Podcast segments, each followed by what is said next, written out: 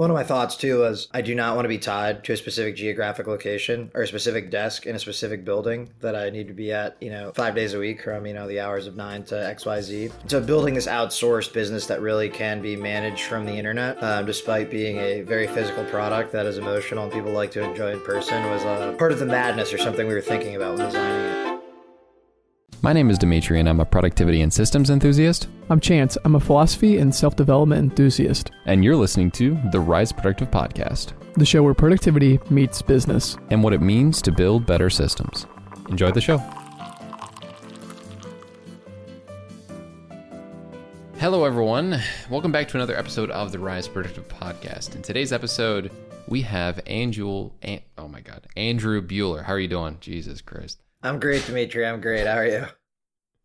I'm doing wonderful. And also, Chantz is uh, in for this episode as well. I'm present. It's uh, not been the trend recently with the guests, but happy to be here. TLDR, I finally just made the booking uh, time for people when he's available, which would have made sense in the first place. Who would have thought? Um, it took an angel yeah. to make it happen. Uh, well, Andrew, really excited to have you on. I'm curious uh, as to, well, no, the audience is curious as to what you've been up to, what you do. So I'd love if you could give a intro as to your story and how you got to this point. Yeah, happy to do so. Um, again, my name's Andrew Buehler. Um, born and raised in the Chicagoland area. Um, currently reside in New York City. Um, went to school up in Maine. Went to Bates College where I studied uh, economics and, and Chinese language. And um, originally pursued a career in financial services. Spent ten years working at a, a couple different firms on Wall Street here in New York. And um, I think COVID was kind of that natural uh, self reflection period for a lot of people. We all were spending um, a little bit more time at home and a little bit less time uh, with others. I was kind of thinking about, hey, um, you know, is this what I really want to do? Um, you know, we're kind of 10 years into a career. Um, what do I want to do for the next 20 or 30 years? And um, I always was really passionate about food. In college, I was uh, the head of something called uh, the Bates College Competitive Eating Club, and uh, and in high school, um, hell yeah, I, I, I uh, uh, was president of the Grilling Society. Like I hosted an annual pig roast for the school. was always doing fun, like kind of just like big barbecues and tailgates and things like that. Nice. And um, also during COVID, especially if you live in a place like New York City or a place with a lot of apartment buildings, you kind of progressively see uh, more and more Amazon boxes piling up in everyone's lobby and sure. uh, just began tinkering with different ideas that involved kind of e-commerce and food and uh, landed on urban smokehouse which is uh, the pre-cooked barbecue foods brand i'm currently running. Um, started that company in 2022 with a with a kickstarter campaign in july. And the uh, the business officially went live about a year ago in september of 2022 and uh, we're doing well. We originally started with just one product originally just sold ribs uh, mm-hmm. Started selling brisket as well as of uh, last week. So we're we're two product company now, and uh, and hopefully going to become a three, four, and five one uh, soon. But I'll, I'll pause there and uh, see if you have any questions. Dude, all I got to say is, first of all, great idea. I mean, who doesn't want barbecue? And when we are stuck in your when we were stuck in our homes, I mean, grilling and going outside probably frowned upon, and especially with like the lack of grills and whatnot. Oh my god! I'm by the way, I'm just I looked at your website earlier, and I have to say, whoever shot your B roll slash not I don't even call it B roll, whatever that shot this commercial and the slow motion stuff of the cooking process. Yeah, Fuck, it's so good. it's getting me hungry, and I just ate. Hey, pictures pictures help sell food, so it's good to have important. Uh, it's important to have good pictures and video. Demetri, you got any? Uh, I mean, I, this is the first like I don't know. I'm this is the first like brick and mortar. I think this is uh. Yeah, I'm actually curious. Okay, so this is like definitely maybe more in the weeds question I had regarding uh, business immediately. So sure. I'm curious what ended up making you go from a one product company in a year and then feel that a there was demand for a second product and b like you were ready to make that change because i'm sure it increased the operational complexity. Yeah, so I think there's a uh, couple. Di- admit, yeah, there's a couple different things. Um, so the vision, um, and you know, I call it the ten year vision, is eventually to have an all encompassing menu. Um, sure. know, we want to have multiple entrees, multiple, you know, accompanying sides. We want to be the person that says, "Hey, you know, we're having a big barbecue or tailgate or party this weekend, you know, let's go to urbansmokehouse.co and buy everything that we're going to be serving. hmm And potentially even also ultimately sell some of those products and uh, retail or food service. Um, so we started with ribs um, because I think ribs are like one of the most iconic barbecue dishes and also something that's like Yeah. time intensive and labor intensive. So there's an argument of like, do I have a smoker? Do I want to cook something for, you know, five plus hours? Um, most people probably want to make dinner in 15 minutes. hmm So it's it's kind of a non-starter for a lot of people. And um brisket really like doubles down on that thesis of like time Sure. intensive and labor intensive. Yeah. It uh it takes even longer than ribs. And so that th- those were kind of the, these two products we currently have. I envision being really like the flagship products. Um ultimately when we start selling like pulled chicken or just sides of barbecue sauce or, or tasty sides, um, those are arguably things that you'd probably be more comfortable making yourself from scratch because they're not going to be as painful. But like ribs and brisket are like the two super iconic dishes that are also like the biggest pains in the ass to do yourself. So it was always the idea to like this was going to be product one and two. The question was what order. And once we have like a really, really, really, really strong brand value around those, adding some of those dishes that fit the barbecue theme, but maybe don't fit that convenience pitch anymore where hey this is time intensive labor intensive i don't want to do this myself but you're coming to me for the ribs and the brisket and i'm giving you everything else Okay. That makes sense. Super interesting, and uh, I do apologize, but uh, certified vegetarian here, and so I'm not gonna don't worry it. pivot away from talking about the product just because uh, just for that. But I am really curious, and I think that a lot of people share this kind of sentiment with just like um, a general lack of like knowledge on how to cooking. I think there's, you know, you say there's the time and the effort, but I think also part of it is a lot of people. Being a recent college graduate, I've seen people try to cook meat, and there's a lot of fear and a lot of mistakes. And so I have to imagine that that has to be part of the process too. But um, just stepping back as someone who knows nothing about this, what was it like to? I guess this is kind of twofold. One part is uh, how are we building this business? You step away from being an investor, and what did those Mhm. initial steps look like? Just because this podcast is mainly about documenting a lot of the rise productive business and how this is developing, and so seeing where you're at in that phase. But then I'm also curious a little bit more about how you even learn to start to think about this product. Um, but take tackle this as you will. yeah yeah no twofold question um and actually i'm gonna throw in a third variable too so like one, uh, one and i really focused on time there two you're asking about like skill or know-how and then 3 is Mhm. like equipment which is why like we I, I always joke like the name is like urban smokehouse like we're bringing like the barbecue or the smokehouse to the city because if you live in Sure. an apartment building or a condo or something like that you likely don't have an outdoor space like you definitely don't have a yard maybe you live in like an amenity building that has like a shared gas grill on the roof for like the entire building but like hmm th- there's i've yet to find the building that has the communal smoker or the shared smoker Nah. nah. um, so th- th- th- this type of food like is also just like the the like it sounds ridiculous when i say like there's an accessibility issue but like if you live in an urban environment like y- you likely just can't make these types of things um and so it's almost like if you're planning a trip to texas or kc or the carolinas people almost view it as like a highlight of the trip like oh we're gonna try some real Yeah. barbecue or like have some authentic barbecue and we travel to these places. So really the pitch was like you don't have the time you don't have the know-how you don't have the equipment. Let's do all of that for you vacuum seal it put it on ice and ship it to you. So the product is technically safe to eat on delivery but you can finish it in your oven on your grill in an air fryer in a microwave really whatever device you have in a much more convenient time frame and take away the whole like skill and equipment components. Um, and so that's kind of, that, that's like the three pieces of the pitch. And the biggest one's time and that's the one i always lead with. But those other two components are also like particularly strong. And the other two probably apply directly to people that live in like cities or more urban environments whereas like the time save applies to like everyone and anywhere um, and i forget the second half of your question so I'll, I'll pause there and ask you to say it again if that's okay Yeah, no, that was all great. I'm more so now curious about um, making the transition. What that transition from 10 years and being an investor towards making this business. I love the the story, Yeah. the background. I'll ask you more about the eating competitions because I'm a fellow fanatic of that. But um, Same. I'm curious what that initial transition and building out of that business looked like. Yeah, so um it was very uh methodical and intentional in kind of how we built the business. And so there were like a couple things that I wanted to like make sure were there. One, I wanted the business to be able to scale very easily. I didn't want it to be something where it's like, okay, we're we're selling, you know, 50 racks of ribs or 100 racks of ribs a day or a week and like there's an inability to go to a thousand or to 10,000 or to, you know, to, to grow quickly. Mhm.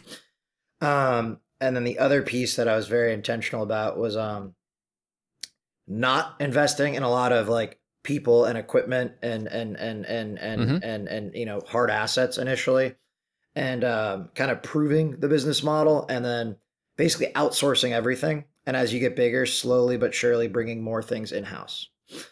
Um, and so how we did that is a couple different ways. So one, we did a Kickstarter campaign or a crowdfunding campaign, which is I, I think a great tool for anyone that wants to sell a product um, rather than a service out the Mhm. gate. Because rather than investing in inventory before you actually sell anything, you collect orders before you have inventory. It's basically pre-orders. It's pre-sales. Mhm. So if I can go on the internet and say it, our Kickstarter goal was I think uh, twenty five thousand dollars, and we did a little over thirty grand in our thirty day campaign. But it was great because I then was able to go and start making the product with thirty thousand dollars in my pocket, rather than having no money making a product and then trying to sell it. And especially in food, the product's ultimately perishable; it can go bad. Yeah. So you make it, you wanna you wanna sell it pretty quickly. Nobody wants to eat ribs that were cooked, you know, six months ago or a year ago. I wanna I wanna make it and sell it this week. Sell it, you know, sell it as soon as possible. And so, um, particularly for this business, I think like crowdfunding or doing pre-orders was like really beneficial because it uh, reduced the financial constraint on me, made it made us confident that people actually wanted the product. And um and just really kind of like de-risked the whole thing for for for for some of that startup cost for for the first month or two. Um the second component i mentioned was like um you know a lot of people they want to start a business and so they start just spending money on a bunch of different things. And i think a lot of the process like you it's a, it's you don't need to own it. You don't need to own every piece of the value chain. It's great to like have a vision of being you know vertically integrated or a vision of you know owning you know xyz piece of of the business's like production stack. But um you know a small business is like one or two people doing everything. A large established business is you know hundreds or thousands of people that have very specialized roles. And so when you're just starting like you have to be the accountant you have to be the lawyer you have to be the marketer you have to be the sales team you have to be you know every piece of that value chain and there's probably some pieces of that that like you shouldn't do or do not know how to do well.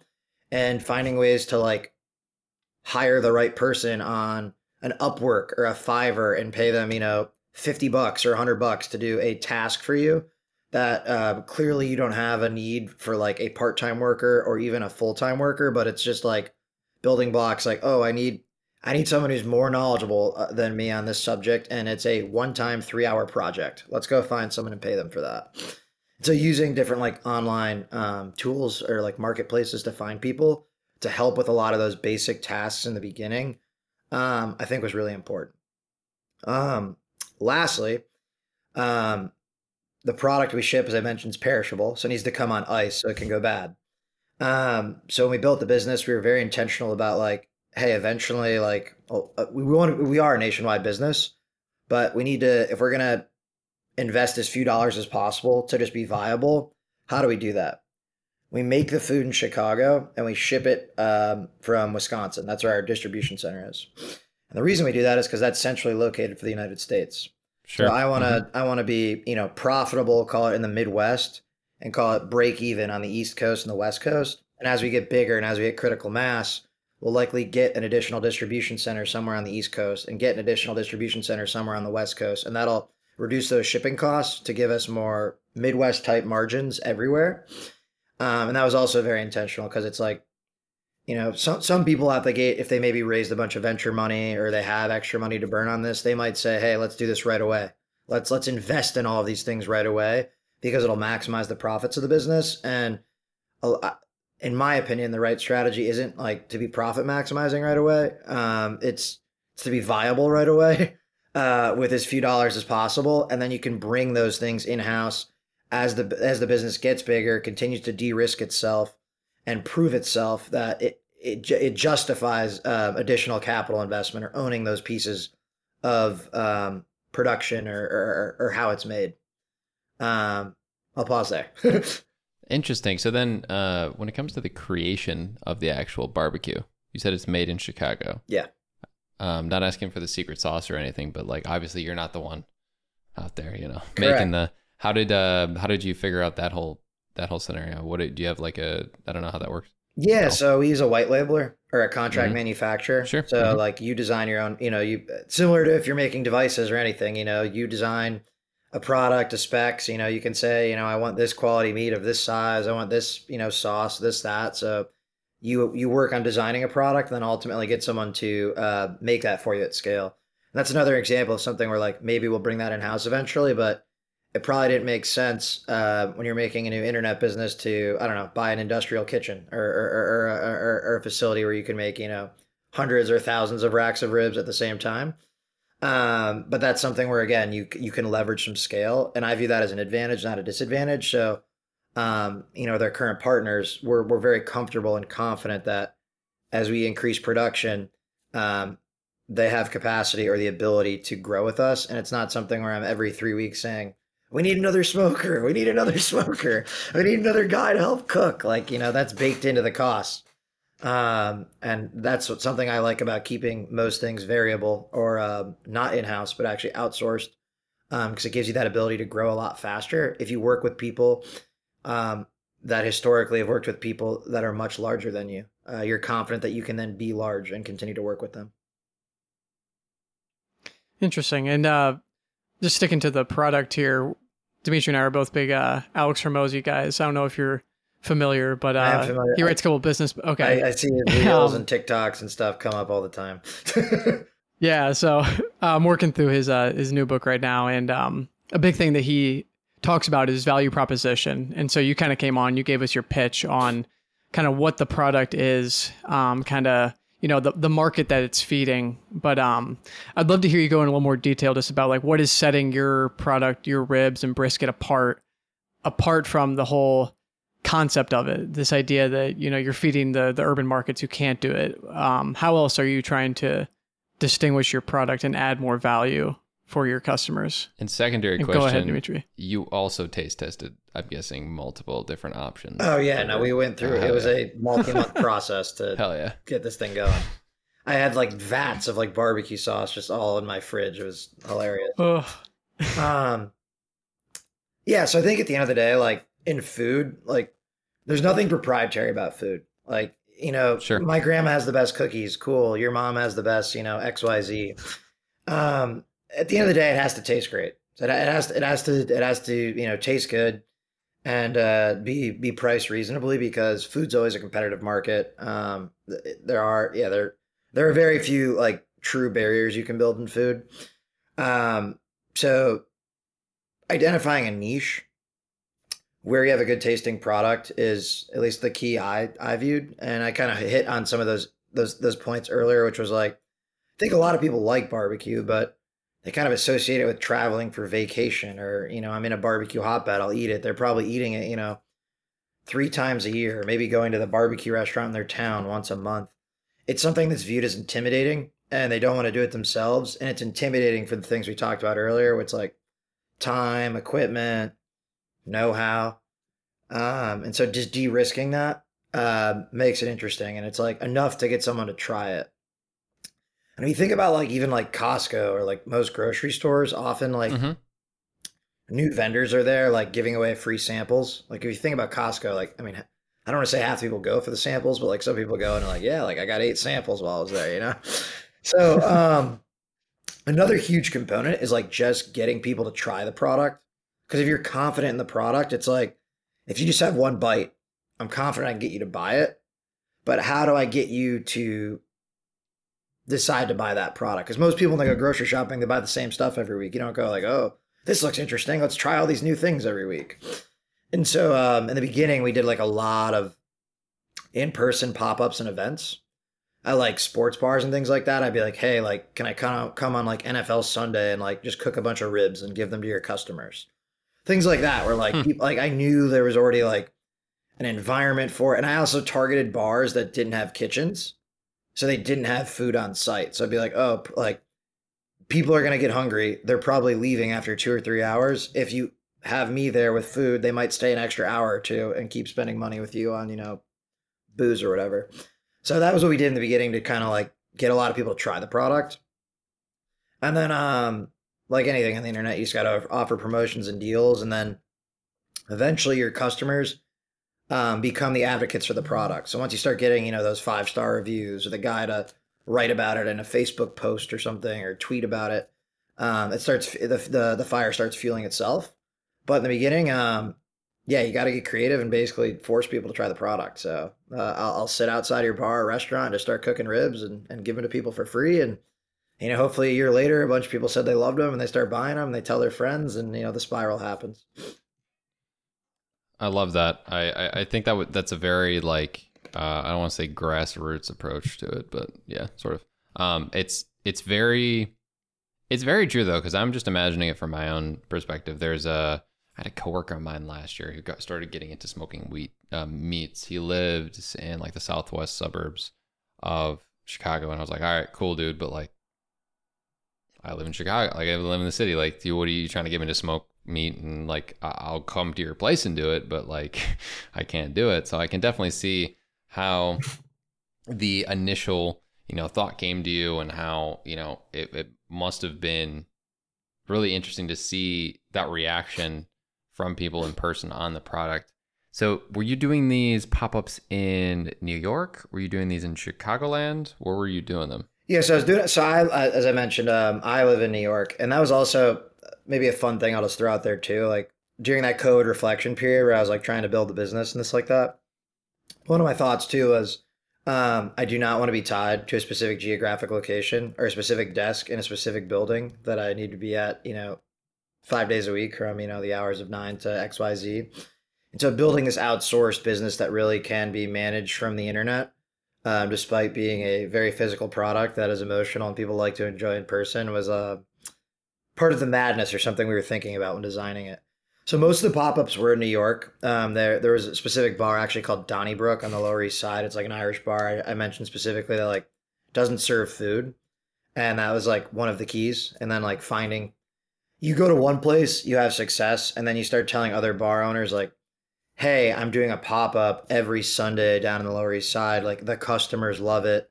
Um, what do you think about me coming here, you know, once a month or twice a month? And so then we started going to Donnybrook less and adding other bars in those same time slots. So like rather than being at Donnybrook every Sunday, I'd be like, I'm at Donnybrook once a month on Sunday, and I'm at three other places on Sunday as well. And then we had some random like one-off events that um, I was able to just like tap my network and find ways into. So I have a friend that's like a Marine, and there's like a Marine base in like Brooklyn, and I went there for um, an event they call have called like Family Day, where like you bring your like wife and kids or your parents or whatever to the base, and you show them around, and there's like some vendors. So like, you know, it, it always looks good for the PR too, and you're cooking for you know a couple thousand Marines and saying support the troop, giving everyone ribs. So we were able to find some uh, some niche, what I'll call like one-off events like that too um, that ended up working like really well for us as well. And then um, then winter hits, and uh, it's not as fun to you know be outside in twenty degree weather cooking. But at that point, it was like we built some momentum for a couple months, and then we really found kind of our groove on the digital marketing side. And we were converting better on Facebook and some of these other platforms, and so we just we just leaned into that, and it and it worked. Uh, marketing question. Actually, I'm curious because I work in paid ads. Do you um have a, like a paid advertising uh, strategy at the moment, or is it just organic? Uh, we do have a paid advertise. So um, we spend a decent amount of money with Meta every month. It's like programmatic in terms of like if the ads get Mm. placed on Facebook or Instagram, or if like it's a story or a timeline, or you know, there's Yeah. a couple different ways it can go, but they they help choose that.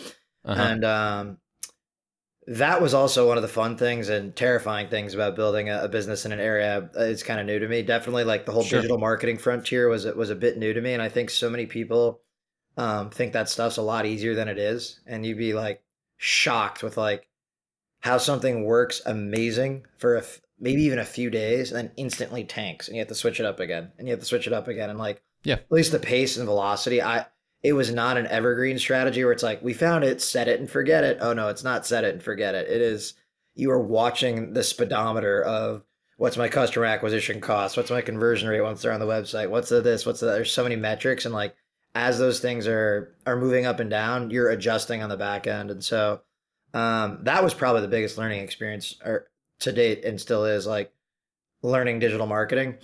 Um, and i do use a third party firm. I do use other people i do have some resources on that side that have that have helped us Sure. but uh, learning that frontier has been has been crazy. And in the beginning too we tried everything. So we like you know set an ad budget with you know call it google meta tiktok um, uh, you know most most of the big platforms. And then after a couple weeks we noticed hey facebook's where we're getting all of our traction. You feed your winners you cut your losers. So we kept increasing the facebook budget um, and that's still to date where we we generate most of our most of our uh, our sales is, is from facebook um, and um, as we get bigger you know we eventually want to learn or master every digital platform but um, Facebook continues to work and continues to scale, so we'll we'll keep spending more money there week over week or month over month um, until it starts slowing down or until it doesn't work, and then we'll and then we'll learn something else. Nice. I love hearing about that just because uh, this is a, it's a big topic on the that we talk about here on the podcast. is just wearing so many different hats early on in the business, being as you put it, every part of the value chain, which I think is a really nice way of putting it. And I've always told Demetri, it's like you, you have the digital marketing background, and that's like a huge plus, more than you think about. And then you know he learned the app stuff and kind of the Notion stuff, came fluent with that. And so it's two really big components of his business right off the bat.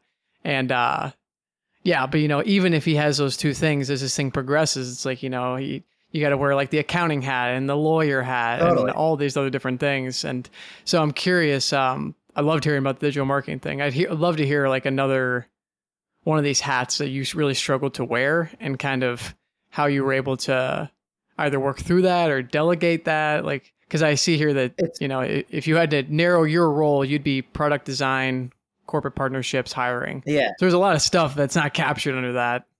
um, it's kind of digital marketing adjacent, but then also when you realize that like it's not like we're gonna make one great ad and just like set it and forget it for six months. it's like yeah. Well, There's a thing guess called we're editing videos yeah. every day. Guess we're going to become a TikTok at like there. It, there's so much video editing if you have to constantly, you know, do new content and this, this, and that. And so, um, You learned the Whether it term was- ad fatigue, huh? Yeah, wh- whether it was like who is our target demographic, like you know, how do we want to pay? What are are we looking at this as like pay per click? Are we looking at it as like you know what is the best metric to kind of like ah, yeah, KPI. define ad success how do we even want to work with these ad platforms um, there's that element to it and then there's the actual production of the content and the uh, making of the content and so like um, i once a month do like a content shoot where um, the people that help me on the marketing side it's a, it's a company called the the unwelcome corporation ironically um, from brooklyn and they'll come and like we just film for three or four hours and like I'll say a hundred different hooks, um, you know, like TikTok style hooks or something like that, where it's a sentence or two, and then you know it cuts into you know one of our body videos or something like that, and uh, maybe if there's like a holiday coming up, you know, we'll say like, oh, Fourth of July's next month, so like let's do a bunch of Fourth of July related content, or like, hey, we're launching brisket in a month, like let's start filming some brisket content. Um, sometimes there's themes, and sometimes it's like completely random because you never know what's gonna catch fire. So like one of our one of our categories is dad jokes. So like we'll just look up a bunch of like really corny, terrible jokes, and I'll like just do twenty of those, and you know you never know they might they might they, they sometimes they catch fire, um, or we'll do like uh, recent customer reviews, and I'll read like I don't know some of like the the recent customer reviews that were positive or interesting or more insightful than others. Um, we'll do FAQs. I'll like answer some customer FAQs sometimes on video um, in addition to the holidays and the sales and the marketing stuff. But we always have like once a month we we come in and we film I don't know 100 to 200 little clips, and then two weeks after that, you know, it's excessive editing, and then after that you have like the master Google spreadsheet that just has a link to thousands of videos with each tab being a different category, and that's kind of how I start the day, saying like. All right, well, let's post this video on, you know, five different platforms Facebook, Instagram, TikTok, YouTube Shorts. Um, and let's do that a couple times a day, every day. Um, and you got to feed that monster. So we got to, you know, you got to film every month to, to replenish, replenish what, what is available to post on all of these things. Interesting. Yeah, it was actually, it's funny. Speaking of, I know Chantz brought up the $100 million leads book. Um, have you considered doing like a testimonial or uh, how do I word this? Uh, content post system where essentially people could get coupon codes and then organically post this stuff. Uh, That's a good. Uh, so like basically have like affiliate marketing links within it. Or uh, you- yeah, yeah, yeah, exactly. Um, something, something along those lines. Yeah, essentially having like an affiliate structure or something where they would literally, uh, if they submitted a tweet from their own account, right, um, through like an OAuth authenticator link, and then they'd get like ten percent off for twenty. We have um, we do have a rewards program, and like yep. you earn points for um, like posting about it on Facebook or sure. something like cool. this.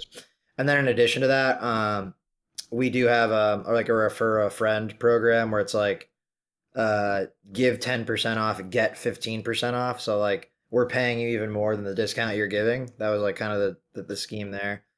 Um, so we do those two things, but obviously there's nice. there's so many things you can do in in, in rewards and incentives and things like that. But uh, so I think I mentioned earlier, like definitely a core uh, thesis of ours is like you want to make the customers um, your biggest advocates. So people mm-hmm. that are liking the product, we really want to encourage them to talk about the product. Um, and that ties into so many other things too. Like email marketing is huge as well. And like email marketing is cool because it's like one of those tools that like its value compounds as you get more emails or more people are part of your ecosystem. And so that was something where like that's actually one of the few things where I'd say like it was a lot of like investing in the future where you kind of say like, hey, I should get this tool. I should start running these campaigns or these flows, these automatic email structures and we know that like very little is going to come from them the first few months but you want to have the building blocks in place so that when you start to have thousands of customers or 10 to, or you know many many many customers that automation and that system and that process is kind of already already already working its way through.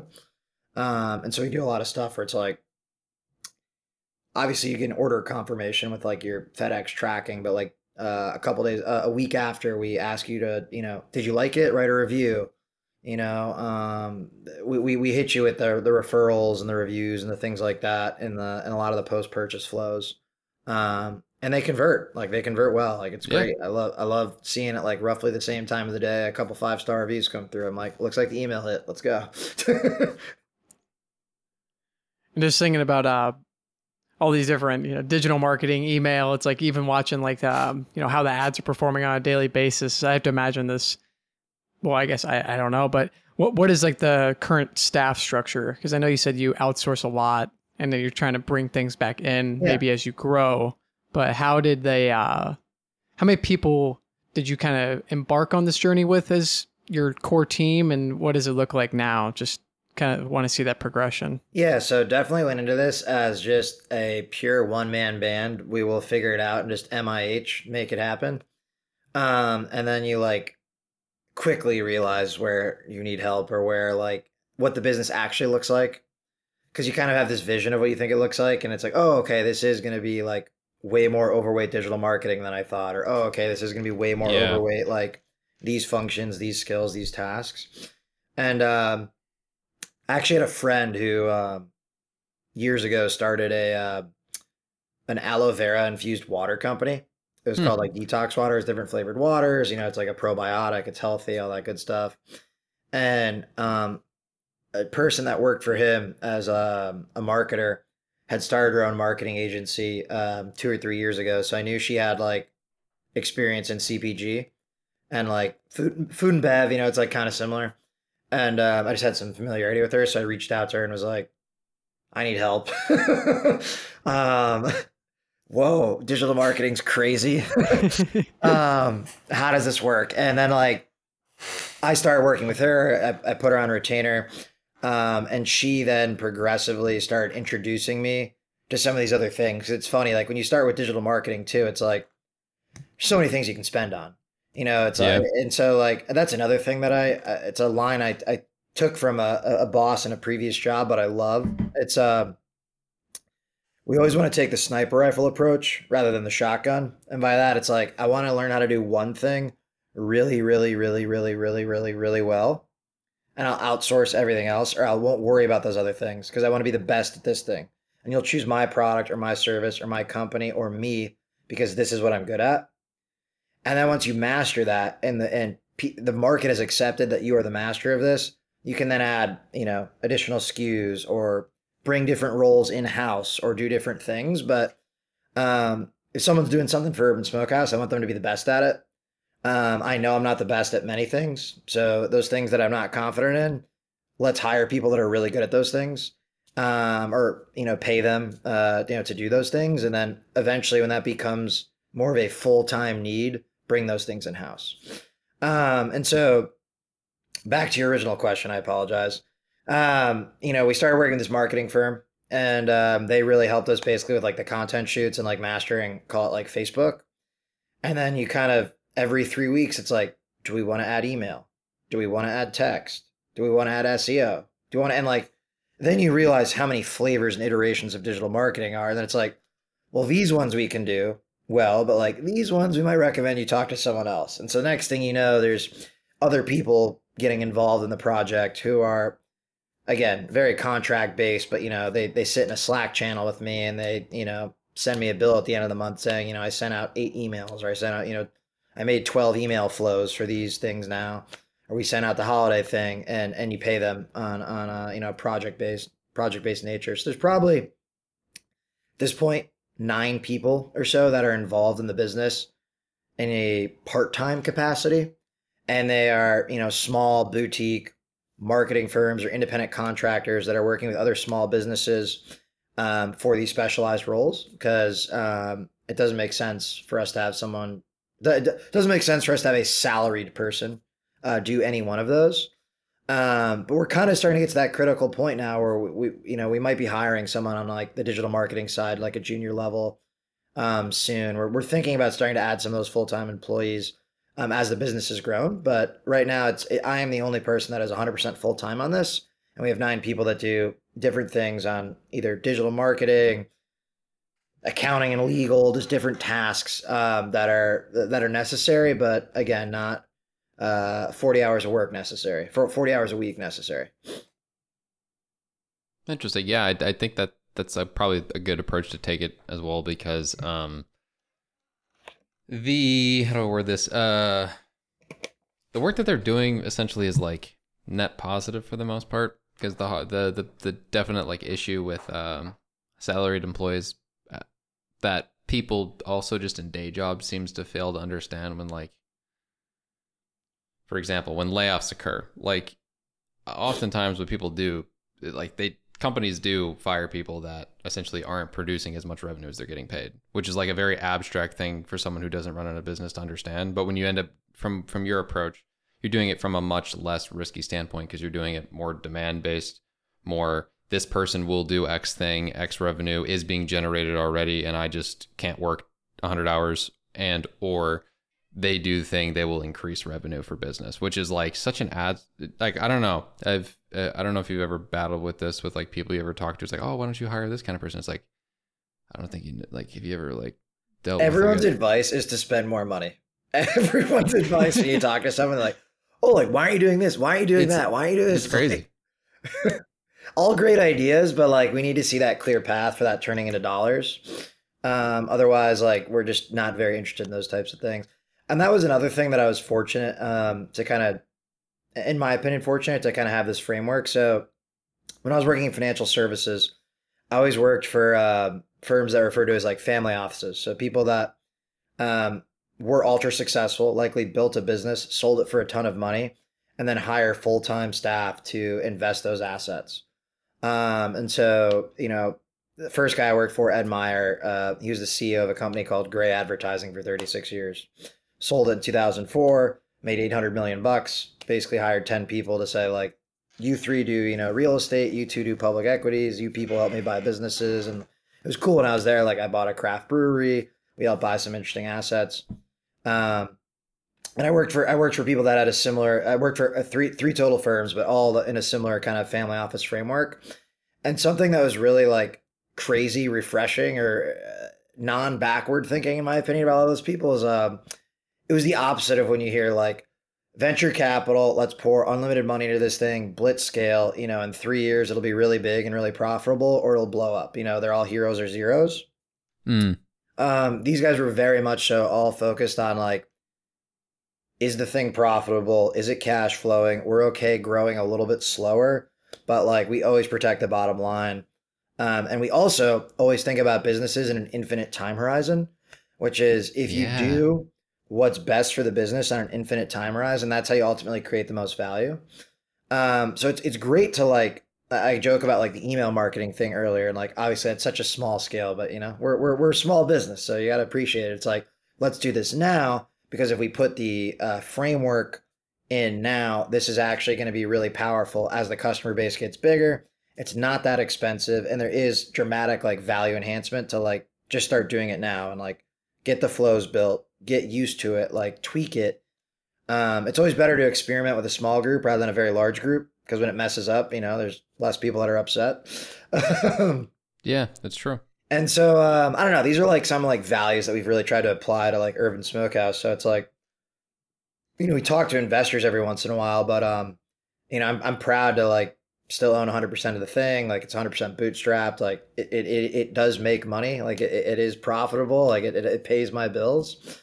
Um, and like you don't hear that that often. I feel like these No. days of like it's profitable in a year, this this or that, and that's because of those decisions. Like you know, I told you about in the beginning. Where it's like we don't own a bunch of heavy equipment. We didn't hire a bunch of people. Like we're very methodical about how we spend each dollar.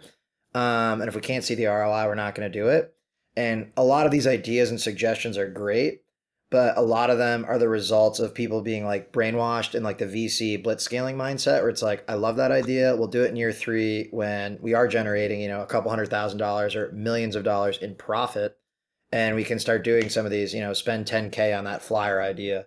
Might work, it might not. But right now, uh, that doesn't make sense. And so, like, we love like digital marketing because I can like have better customer attribution and like see CAC and like I can turn the ads off and down because um, you know they're performing like shit, and so we turn them off, and then they start working, and so you scale them up, um, and that and that makes sense. And then like as you build, you know, eventually we're going to pursue some other channels and additional products, but um, this is how we do it with like the highest level of control. And it's funny, people think that like if you own it, you have control. But for us, making everything a variable cost is control because being able to turn it on and off like a faucet is how we uh, is how we protect the bottom line.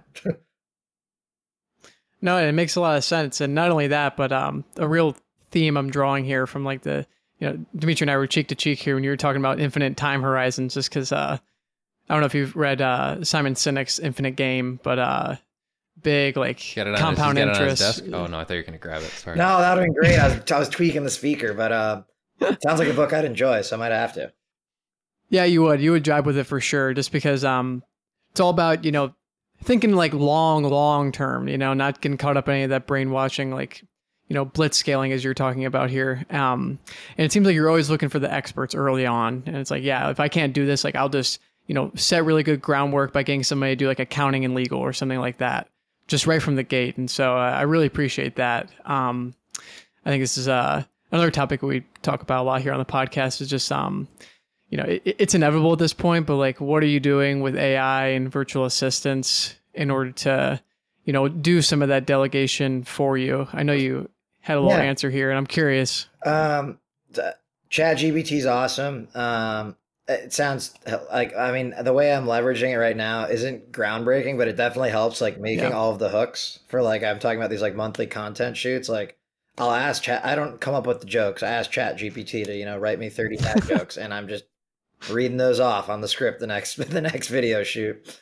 Um, it also helps for like setting templates that you can then like go back and like modify yourself. So if you want like you know an off the shelf you know privacy policy or an off the shelf like t- terms and usage and things like that, it's it, it's often great rather than going to pay you know a lawyer a couple hundred bucks or a thousand bucks and then you can just read it yourself and like you know tweak it or, or add the the edits that make sense to to your firm or how you view it but it's very good for uh, off the shelf solutions that then require very little uh, editing afterwards.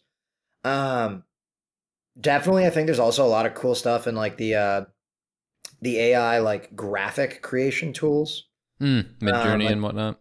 Yeah, like we made some like cool weird graphics for like Fourth of July, or like you know like Uncle Sam's cooking. I saw Kinda this like- on your website. It's on your Instagram, right? Yeah, like you can make like just like cool, interesting, trippy stuff that like normally I'd, I don't know I'd have to pay someone that's like great at Adobe probably a couple hundred bucks to make just one image, and you can you can leverage um, a lot of those tools um, very cheaply and very efficiently to make stuff like that. So say we're mostly using it on the creative side, whether it's you know coming up with one liners to say for our TikToks or making cool pictures and graphics that um, we again don't have the skill or know how to make. Um, and then lastly is like the anecdotal, like I need a very technical language or term because we're updating our FAQs or our XYZ policy or, or launching a new product. And so I'll maybe lean on it. Um, definitely something we'll be looking to, to leverage more in the future. Probably I'm under underutilizing it, but I think, uh, most people say that because it's a, it's a new frontier. We're all figuring it out together still. Interesting. Yeah, no, I, I think that's that's definitely what I use a lot for. There's so many different AI tools with with a lot of the shoots and editing you're doing. I definitely would recommend checking out some of that stuff for for shorts editing. Um, Op- Opus Clip is something that's really cool for taking shoots and like turning it into shorts. So I don't know if you've ever heard of that one, but um, there's Just a lot. a note of it. yeah, Opus, yeah, Opus Clip. I'm trying to think of any of the other ones for based on what you were saying, because there's a lot of really good. I don't know. What do you guys use to? Or I'm guessing you outsource the editing, right, to somebody else.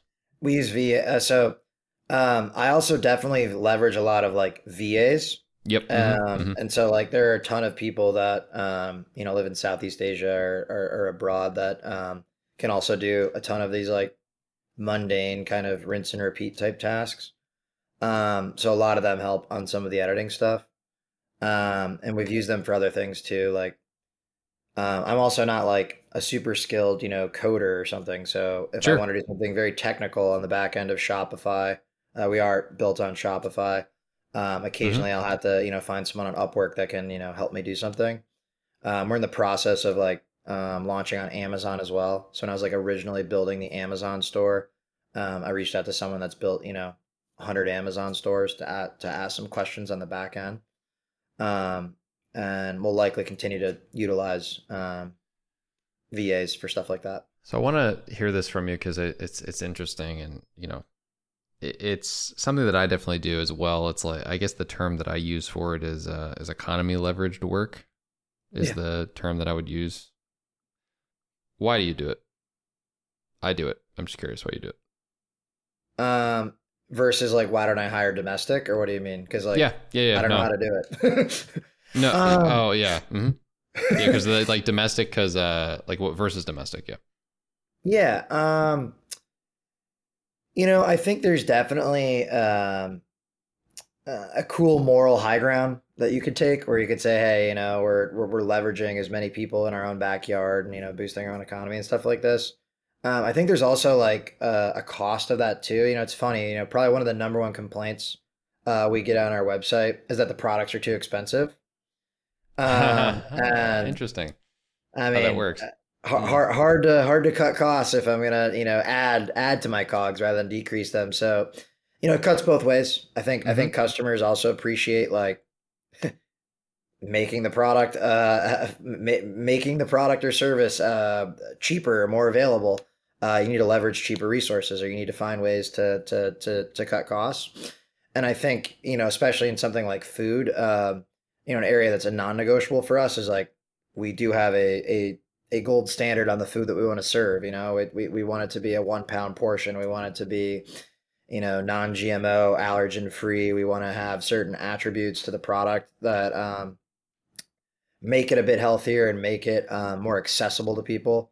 Um, and so, you know, that's not where we're going to cut costs. Um, where we will cut costs is if I need a three hour coder um, to do to do a project. And I think also for a lot of these technical skills, um, it's funny because that's probably where there's the biggest gap and what you have to pay for someone to do it domestic versus abroad because it's a technical still. And so like if you're gonna find some guy that has, I don't know, two years of experience at like a big tech company, um, he's probably gonna be demanding a rate that's the equivalent to making, you know, six figures a year.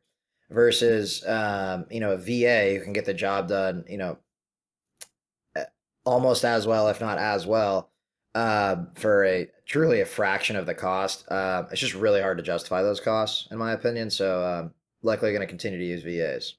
okay, no, I'm just I was just curious. I think that's a very similar thought process to me. Um, wasn't a wasn't a trap because uh, often what happens on the internet is when people say that there's a there's a split on people's opinion on the morality.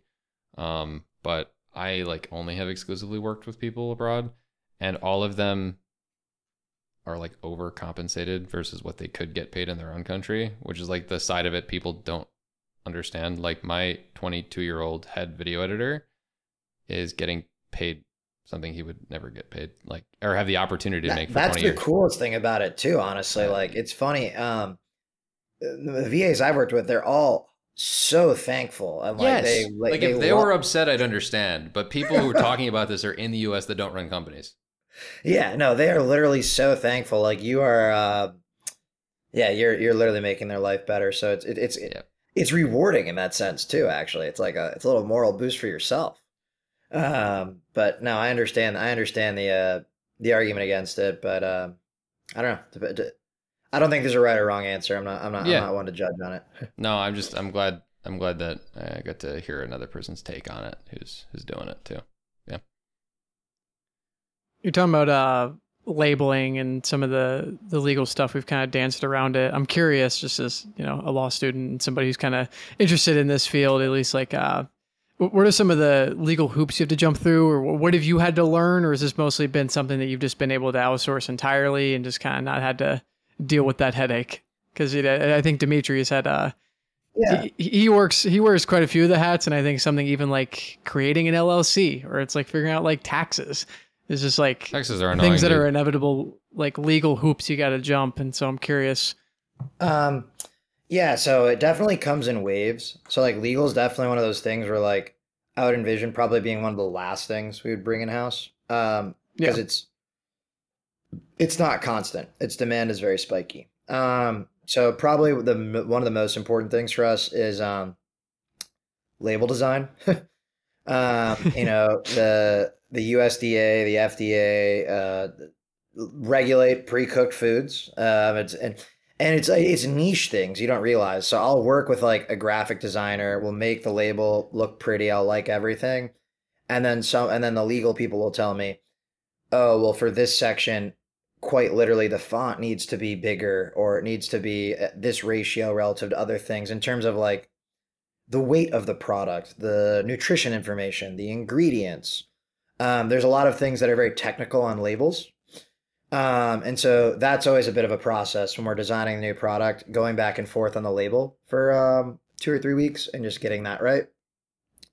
Um, that's really the only constant and consistent thing. All the other legal stuff mm-hmm. is very one time, like as you mentioned, like when you're first incorporating, um, do you want to be an LLC? Do you want to be an S corp? Do you want to be C corp? I mean, heck, you're going to be tying in accounting at this point too now because it's like, what are the tax implications? What's the advantage of using this structure versus that?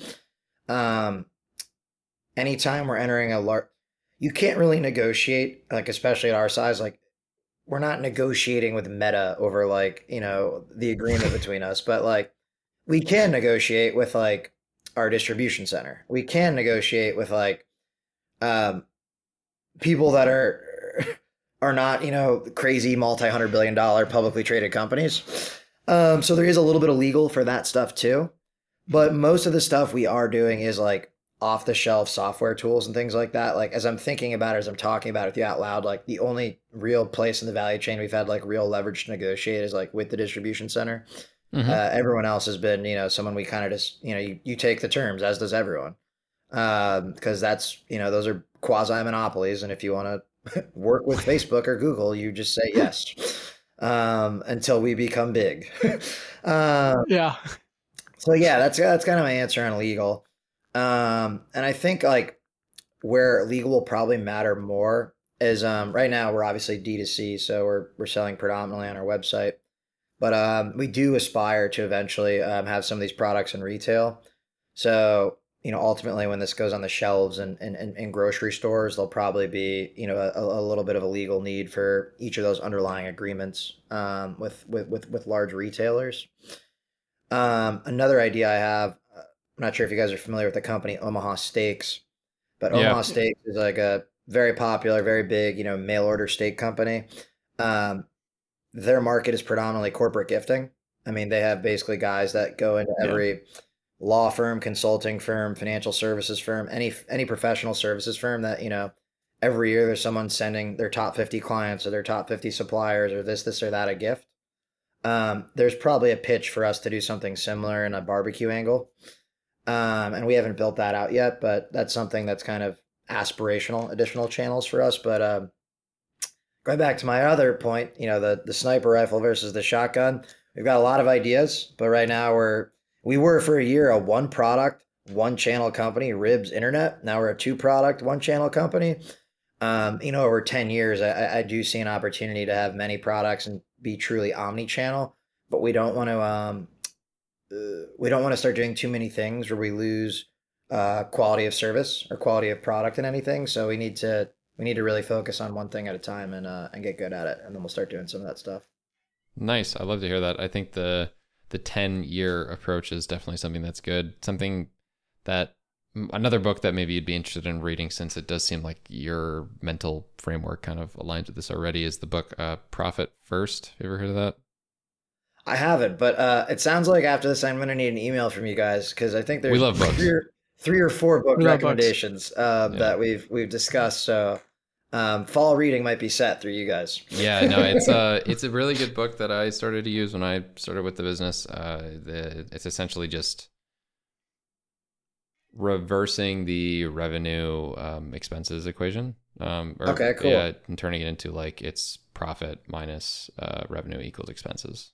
So like you set like I set like a my for example like if anyone knew my revenue number they'd knew how much I would take home because I have it set so that like I put aside 15% of top line revenue for taxes. I put aside 15% for profit. I put a cent, uh, sorry, 17.5% for profit, 32.5% for owner's pay, and 35% for OPEX.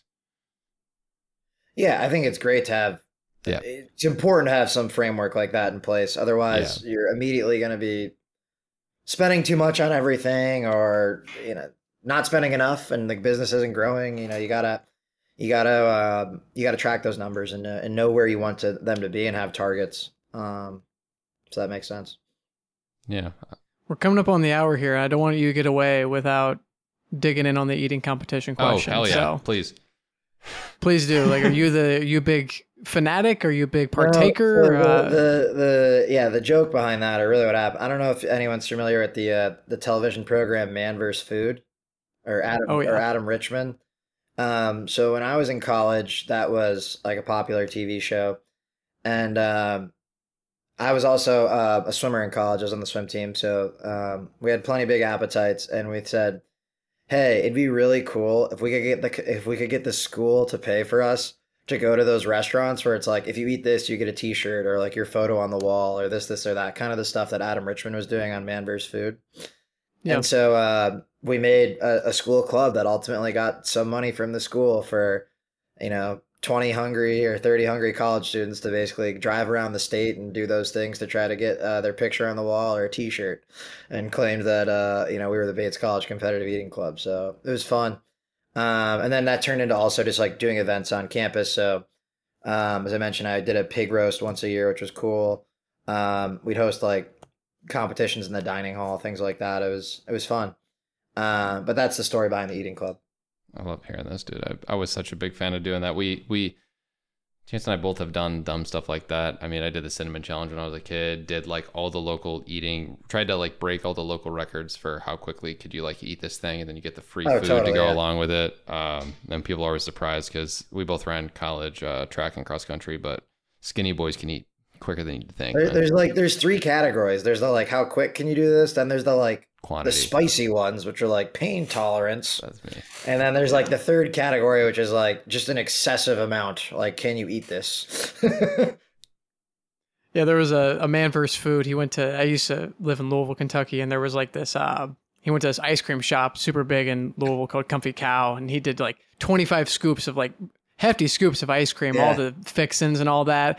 Order that with a buddy and I was like this is just unfathomable. But We did. Um, there's one in Fort Lauderdale. I did a couple times because uh, the swim team we used to we had like a training trip in December. We'd go down to Florida for two weeks and swim and do all this stuff. But it was called the uh, the kitchen sink, and um they served it. they it. throw everything at you. Yeah, exactly. They served it in like some sort of sink structure thing that like obviously it was it was a bowl only. It wasn't the real kitchen sink, but they brought out basically a fake sink that you ate the sundae out of. It was cool. That's hilarious, man. Oh, that's sweet. I love that. All right. Well, I'm trying to think. I I think that pretty much wraps up the the questions that I had. But I, I'd love for you to plug whatever you want to plug. Obviously, we know that they can go to Urban Smokehouse Co.